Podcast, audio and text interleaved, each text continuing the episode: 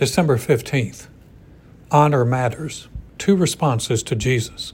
Mark chapter 6, verses 4 and 6, and verses 54 and 56. But Jesus said to them, A prophet is not without honor except in his own country, among his own relatives, and in his own house. Now he could do no mighty work there, except he laid his hands on a few sick people and healed them, and he marveled because of their unbelief. Then he went about in the villages in a circuit teaching. Verse 54 And when they came out of the boat, immediately the people recognized him, ran throughout that whole surrounding region, began to carry about on beds those who were sick to wherever they heard he was. Wherever he entered, into villages, cities, or the country, they laid the sick in the marketplaces and begged him that they might just touch the hem of his garment. And as many as touched him were made well. The contrast seen here in this sixth chapter of Mark is startling. Verses 4 through 6 are Jesus speaking to the response he received from his hometown. Verses 54 through 56 are an account of what happened when Jesus landed across the, the lake in Gennesaret. Jesus is the same, but the results could not have been more different. Jesus was not treated with honor in his hometown. They had questions, they had concerns, they were offended. Their basic response was, Who does he think he is? They knew him as the carpenter. They'd grown up with him. They knew his family. They did not know how miracles were being performed by him, and so they were a bit ticked off.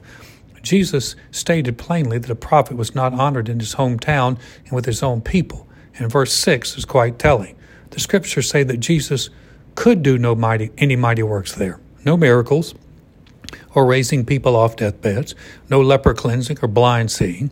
This verse does not say he would not, it says he could not. Was it because he was angry at this lack of reception? No. No, he was limited because of their lack of faith. Their unbelief put the brakes on Jesus, and he was not able to do much except heal a few sickly ones. Their lack of honor impacted their faith in a negative way. Now, contrast the lack of response in his hometown with the reception Jesus received across the lake. As soon as he got out of the boat, they recognized him, and they began to carry the sick out into the streets, and they begged Jesus that he would just let people touch his clothes as they passed by. That may not sound like much of a request, but there's such honor in what it says. They were not demanding that Jesus go out of his way and stop and minister to the sick. They just requested that people would be allowed to touch, and as many as touched him were healed.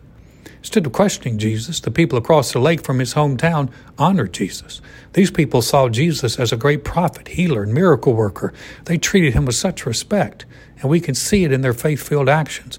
Laying the sick out in the streets for him to walk by is strong, and the miracles that took place in that area were amazing. Honor matters. Application Honor still matters today. How we treat Jesus, His Word, and His Holy Spirit can open the door to greater involvement on, on His part, or it can limit His involvement in our lives. So there are questions we must ask ourselves Am I honoring the Lord with my responses to Him? Do I honor His Word and His Spirit in my life? We can always improve, so don't get discouraged if you've fallen short. Get back up and go again. Honor matters. Prayer Lord, show me how I can honor you more in my life. I want you to be pleased with my faith in you.